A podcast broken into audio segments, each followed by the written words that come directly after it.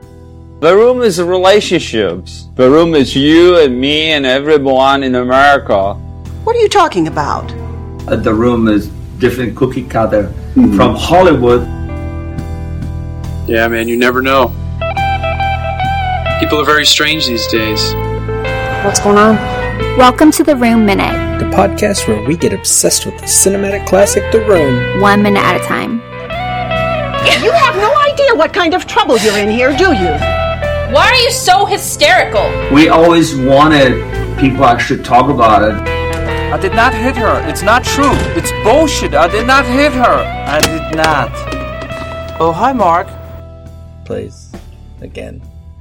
which is Reflection, You Are My Rose, which is track 29 of 29 on the soundtrack album.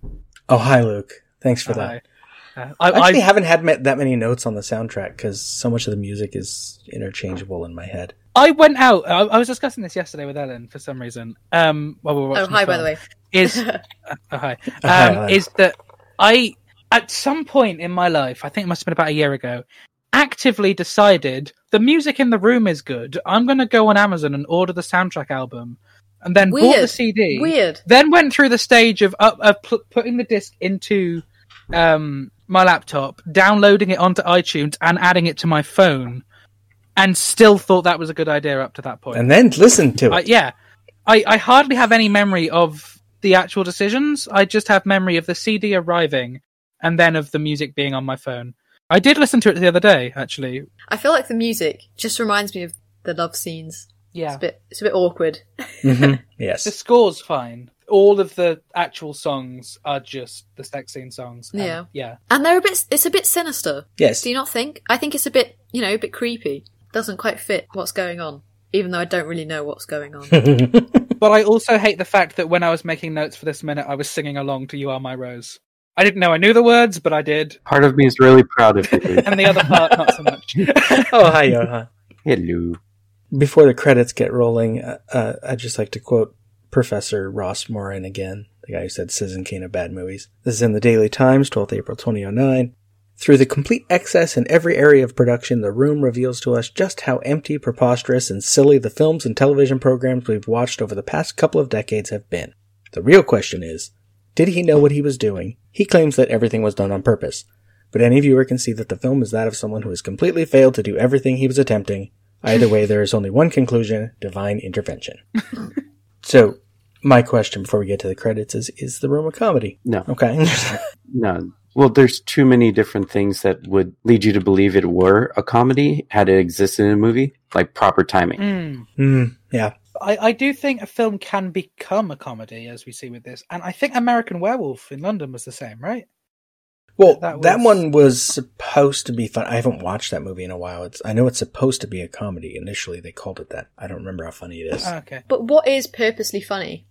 Like, is are there any lines in this that are actually funny? I think Claudette's lines are supposed to be. I No, think the, I- are any what are all these people? But I feel like No. I feel like you don't laugh at them. Well, no. I feel like you just laugh Just at because the they're film in not general. Mm-hmm. funny doesn't mean they weren't meant to be. There may be lines here supposed to be funny. The, you know, the line about the burglar, Yeah, or the other Claudette one, or doesn't your apartment have a kitchen? The Claudette line is Yeah. also probably supposed to be quite funny. Hmm. and I think the underwear story Oh, yeah. is supposed to be funny. Oh, I, I guess Peter I falling guess they down are is quite supposed funny to be funny. because they're then they're, not. You know what I mean? Yeah, it's Yeah, Hmm. we have to care for it to be funny. yeah. The best comedy isn't written, and comedy has always been so close to tragedy. True. And it's That- also that's subjective, always been isn't the it? case. So Yeah, most comedy films you watch, especially British comedy, but American as well, comedy is linked so much to tragedy, or intentionally so. Yeah. But we're watching a tragedy in a man trying to make a successful film, and that's where the comedy lies. Because he fails. So, in a, in a sense, the comedy is coming from where comedy has always existed, which is that our ambition, the goal which we're seeing failing, is for the movie to work. Yeah. So, whilst we're not invested in the characters in the movie, we're invested in wanting it to be a good movie. So, in a way, the comedy lies in our relationship with the film as a viewer rather than the characters' relationships with each other. yeah, did anyone get what Luke said? I got I got lost, but I think it made sense. This is kind of like when you bought the Yeah. the album, like you just black out and this like whole th- door towards the room, and you come to and you're like, "What happened?" I assume he said something po- too positive and he just blocked it out. But you're sa- you're saying the failure is not in the film; it's the failure is the film. Yes, but it creates the same effect because it still lies in tragedy, like most comedy films are. As long as we know that. yeah, Now, the first people to go see this because it happened to be on at the Fairfax, did they know what they were going to see? that's what I wondered. It's Because it, so it's not like the screening in the Disaster Artist. They didn't have everyone decided it was a comedy there and then. That happened over time. I think those who were in the film probably who knew it was going to be bad came to just have a bit of a laugh at how awful their life and has maybe been for that relatives of couple weeks. theirs, friends. Yeah. I don't know. But I think those two uni students who kicked off the whole midnight screening concept, the weirdest thing is, as we said, like the enjoyment comes from knowing that you're going into a bad Something film. bad. Yeah. They didn't have that, and yet it still worked for them.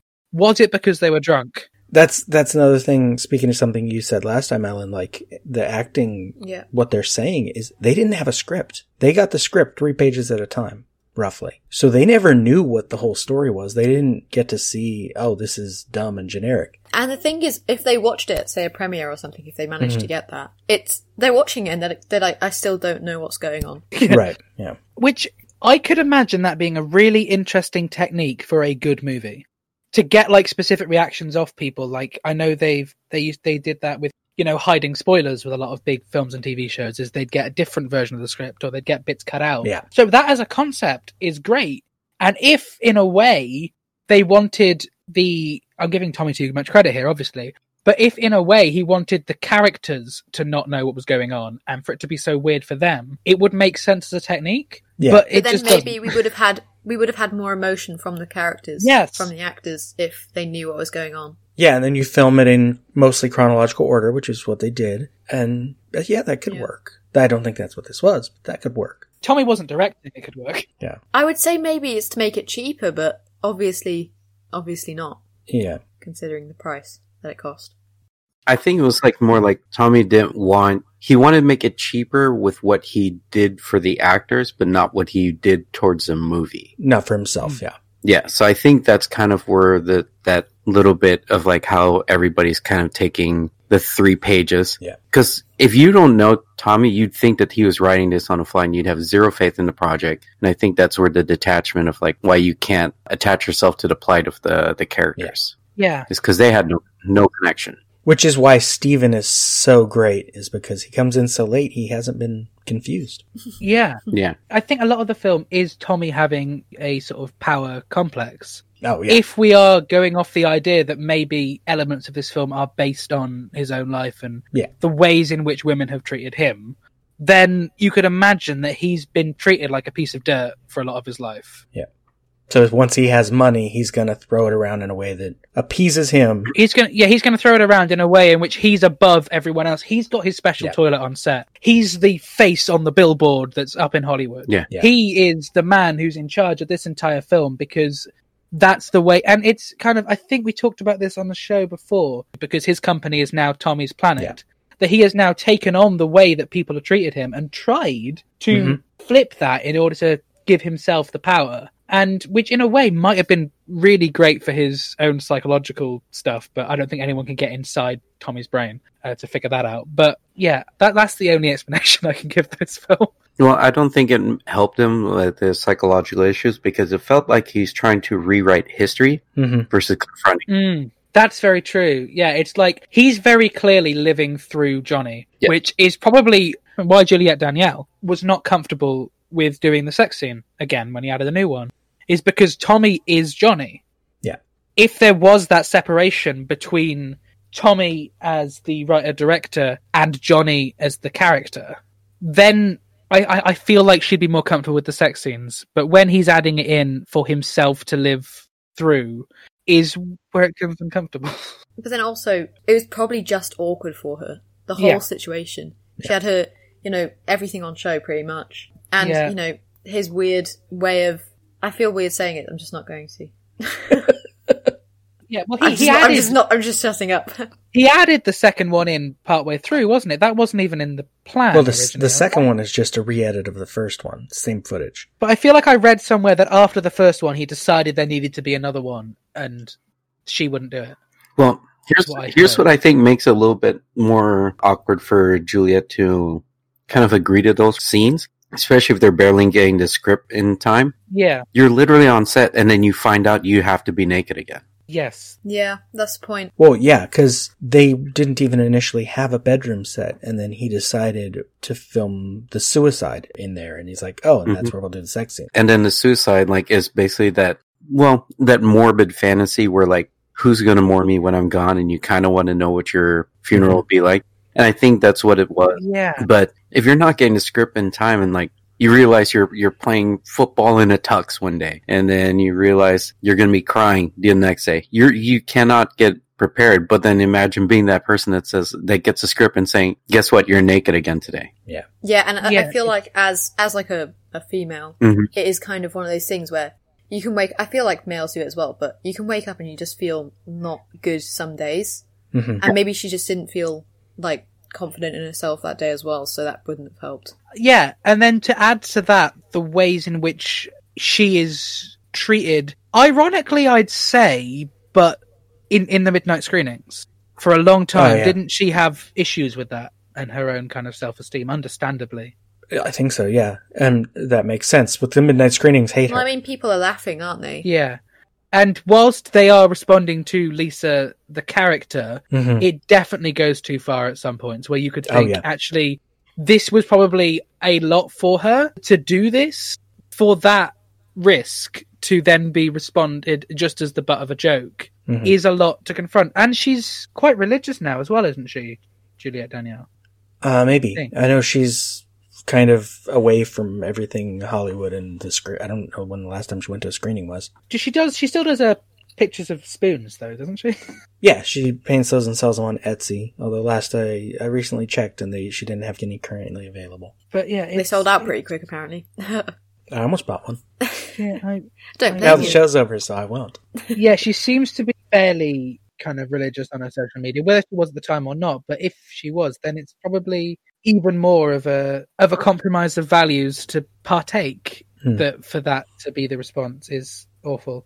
There's a thing on her website, julietdanielle.com, where she says, "I starred in the cult film The Room with Tommy Wiseau in 2003. I hid for a long time, hoping the unwelcome attention would subside." But after 15 plus years of midnight screenings all over the world and the release of The Disaster Artist, that doesn't appear to be happening. Some of my other acting roles includes Texas Cotton, Ghost Shark 2, Till uh, Urban Claws Till Morning, um, The Trouble with Barry, Development Hell, and IRL. I'm retired from film appearances and interviews, and I like it that way. Yep. And then there's stuff about herself, but I won't read through all of that. But she says, I love the Room fans. I love and appreciate the creativity, enthusiasm, and support over the years. My goal for this website is to try and find the mythical perfect balance to allow fans to enjoy being fans, but also give them a space to learn about the other 99.99% of my life. My biggest wish is that new fans can hold a space in their hearts for the more authentic side of me. I could not be more different than the character I played so many years ago. Oh, and for the love of all that's holy, I hope that someday the room will not be the first thing listed on my obituary, which I think is very, very nice and very, very understandable. So she's she is clearly aware, Yeah, like she was put in a situation which makes women look bad, I guess. Yeah. Yeah. But I think it was one of those like this is a very initial acting role, so she Yeah. kind of went with it. Well, and it's part of why any of the actors stuck around is they knew he had money. Yeah. They knew they'd get paid. And all they have to do most of the time is sit around and just wait and see if he's got a scene they're in. It's an easy job when you're just starting. Yeah, in a weird way, he was he was treating the actors like extras in just hang about and wait till I decide I need you. Yep. Yeah. So, Greg, line producer for Greg, did he do anything? Because you, you need access to a good schedule and plan, and I don't think anyone actually knows entirely what a line producer does. Well, as far as they scheduled anything, he was in charge of it. okay, I did joke with producer of a f- film I'm working on at the moment, and we were kind of like, "What actually does a line producer do?" And we're like, "We're n- none of us know. They just." They do some things that the production manager doesn't, but I don't think this film had a production manager. This film had not a lot. Speaking of the credits, though, we got the actors first. Hmm. You know, we've talked about Who's top billed? Uh, well, Johnny, uh, Tommy Wiseau, Lisa, Julia Danielle, Mark, Greg Sestero, Denny is fourth, Philip Haldeman, Claudette is fifth, Carolyn Minot, then Michelle, Robin Paris, Mike, Scott Holmes, Chris R., Dan Jinjigian, Peter, Kyle Vogt, and Stephen Greg Ellery. And then we get some extras. Party member number one. I was just going to say they're all listed. Not all of them. Piper Gore. She's the one with the uh, long dark hair and the one who was having a conversation with herself. Oh, at okay. I remember her. Party member two, Carrie McDermott, is the one in the blue dress, the one that says to the guy extra, What do you mean hot? I didn't know who Jen Vanderblank was, party member number three, until I finally saw her in just the episode that just went out yesterday as we're recording this. She shows up in like two shots. She's standing in the background. She's not there when they say surprise, but she's there later. But she's got credit over the other extras. So is she maybe someone who? Well, there's only one more who- until we get to Oh, the then- San Francisco unit. Party member number four, which is Bennett, who had a line because he's the one who says Lisa looks hot tonight, and he hit a balloon. That's that's actually one of the most clearly heard lines as well. Uh Uh-huh. huh. Yeah, but yeah, she gets credit above that. I don't know why they put him in the order they did. Is it weird? Okay, the units being listed separately, sure. It's weird for Tommy and Greg to get the two credits, right? Yes, because you don't actually you don't normally separate the acting by unit. No, the closest the closest thing I've seen to that is Four Weddings and a Funeral in the credits deliberately separates all the acting by each wedding and funeral, Huh. which I liked. But this made no sense to me. It was like I, I- my my notes literally say all the more credits for Tommy Wiseau. I guess clearly he didn't have enough. Well, yeah, he Um, and he and Greg get a lot of credits in here. Still not as bad as Neil Breen, but I'll talk about that on Friday. Did he add Greg in a lot of credits because he n- still want to be friends with him regardless Probably. of all? Yeah. Yeah. And Greg did do a lot of that stuff. It probably they had a checklist of jobs. They're like, okay, what is that? Who did that? He's like, oh, Greg did that. So they just kept putting it in. I doubt Tommy himself sat at a computer and typed these in. So there was some translation. There's the second unit of acting, San Francisco, which has Johnny and Mark listed again. And then we get Susan. She was at the coffee shop, her Padma Moyer. Barista number two, even though Susan's not listed as barista number one, that's Darren Jennings. Then we get coffee shop number one. Ah, it's coffee shop. Thomas E. Webster, which I think is the annoying guy behind Mark who keeps looking at the camera. Coffee shop number two is Nora DeMarkey. That's the slice of cheesecake and a bottle of water. And then coffee shop number three, listed as Arel, but her name is Ariel Mitkowski. She's the one who orders a large peanut butter cup with extra whipped cream, please. And, well, Johan, you're here. She's the, the goth girl that Johan kept talking about. Oh yeah, she's awesome. And I found her website where she's got a bunch of pictures. I'm like, okay, yeah, that's her. See- and then coffee shop number. I was going to yeah. say to Ellen, this is what I was saying about the amount of prep that Robert does compared to the amount of prep that I've done for everything. So this is yeah, this is coffee shop number four is Frank Willie, who I- it would then be the one who says cheesecake and a coffee. And he's a guy with glasses and a receding hairline. And he actually was in the Actors Theater of San Francisco doing, working on stage for a few years following this. um. c- Why the heck is my Hmm. favorite character, the woman in the flower shop, not credited? I know technically there's two people. I think she didn't want to be. I think she actually didn't want to be, even though she insisted on being in the scene. She didn't want her name on there. I don't know why. The other thing I noticed at this point in the credits, I was curious. Sandy Chaclair is not in these credits anymore. Oh, that is strange. So they removed Sandy Was he? Chaclair. Would would he have been in the original credits? Because Yes. He's script supervisor, is the credit that Greg says he had in Disaster Artist. I believe his name was in the credits before. my my first introduction to what a script supervisor does and the first script supervisor I've ever known of was Sandy Sinclair. So It's so weird Hmm. that he's not. Yeah, who the heck is Drew Caffrey? He's got a few credits, doesn't he, on this? Yes, that is my next note. The credits list Drew Caffrey as script supervisor. He is also credited as San Francisco casting and extras casting, and he's one of Mr. Rousseau's five assistants listed in the credits. Drew Caffrey died years before this film was made and had nothing to do with it, never heard of it. Um, Who, what? I'm not entirely sure who Drew Caffrey is, but he is- was apparently a friend of Tommy's from a few years earlier who died. And so he put his name in Did the Tommy credits. know he was dead? Yes, he gives him credits that, like, it doesn't matter. He's just putting his name on the screen. Uh, I'd like to believe that part of it is just kind of a favor that one day when one of them make it big, that they'll Yeah. give him a credit. Mm, that'd be cool. I guess it's like people still think, well, that to inspire acting, you try and dig deep to something that could be tied to something emotional to your own past, and then you use that as a projection tool. Mm-hmm. And maybe he thought it would be the same as being a writer. Yeah. but like Yeah. using the pain of somebody else's and then using that as some tool because he felt sympathy for the the man who passed and then he's like oh this will draw sympathy sympathy for johnny yeah Yeah. When did Tommy and Greg first meet? Uh, don't know offhand. Like, was it before Drew Caffrey passed away? Drew Caffrey's death is 99. I don't know because Greg doesn't say much about him. He talks about Drew for like a paragraph, and it's mostly what I just said Hmm. that he's dead, but he gets That is weird. four credits anyway. I don't even remember where I got the thing about it being a friend of Tommy's because I think that was something not the disaster. I think I think it was an interview. In the Disaster Artist, when he lists some credits at the beginning, Greg lists Sandy Chiclair as script supervisor, so, and that's what Sandy Chiclair says he did. Well, one of the things he did, also directing. Script supervisor is one of those roles which I can actually see quite easily going into directing Yeah. in a way because it, it's one of the roles in which you have to inform the director of things. Mhm. Where if he if he starts then going, oh, actually, could we do this a little better? And he he's strong enough to have his own input. I mean, I I assume Sandy Sinclair had done other stuff before the room. Yes, he he worked on other things in various roles. We talked about him many episodes ago. I don't remember how much he'd done, but yeah, and he still does stuff. And he's now got together with someone who worked on this. I don't remember who. Is it the makeup? Ah, it's been a while since I read Sandy Chiclair's book. He talks about it in there. Someone he met because of this movie. That's sweet. So that's nice. But yeah, he's no longer credited here. the casting would almost make slight sense if Drew was someone maybe who- who would work with Tommy and they'd met a few actors together who he'd introduced him to. Or if he was Tommy's acting teacher.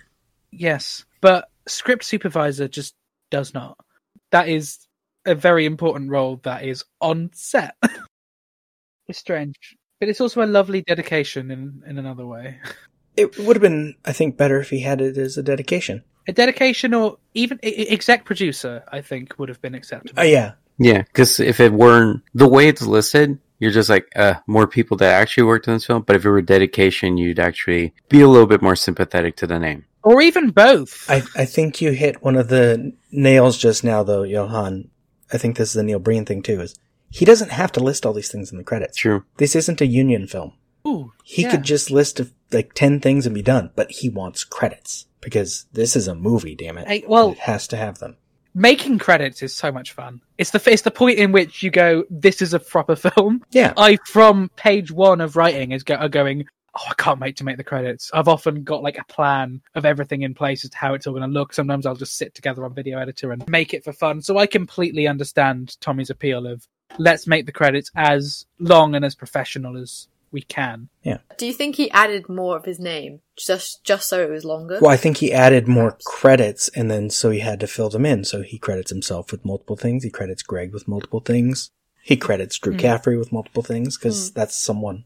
To make to make it longer. Yeah. Yeah, which I think weirdly takes away from the professionality of the credits. I think. if you pay attention to them.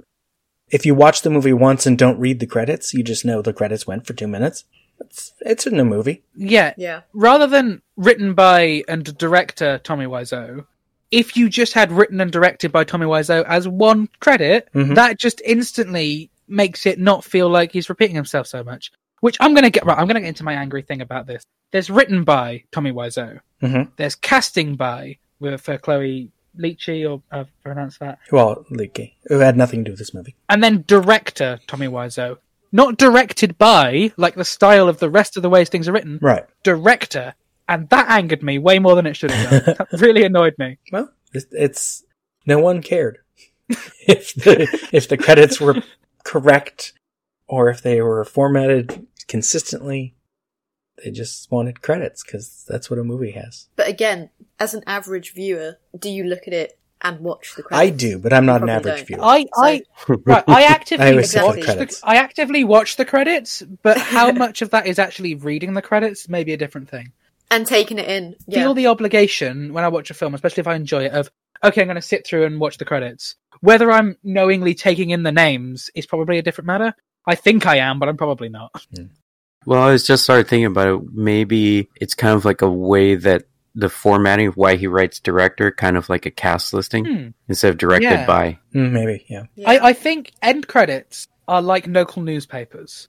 You only care about them if you're in them. Right. And if Yeah. you're the one who writes them, Yeah. They can say whatever you want. Yeah. He didn't want to be directed by. Because I've al- I've always loved that about local newspapers. Because I've I've been the same with the times I've been on. It's like, oh yeah, I'm in the news local newspaper. No one's read it. Only the, your friends and family who you go, hey, look, I'm in the I'm in an article. there, there are very few people who sit around and read it. Your face is lining cat litter trays instead.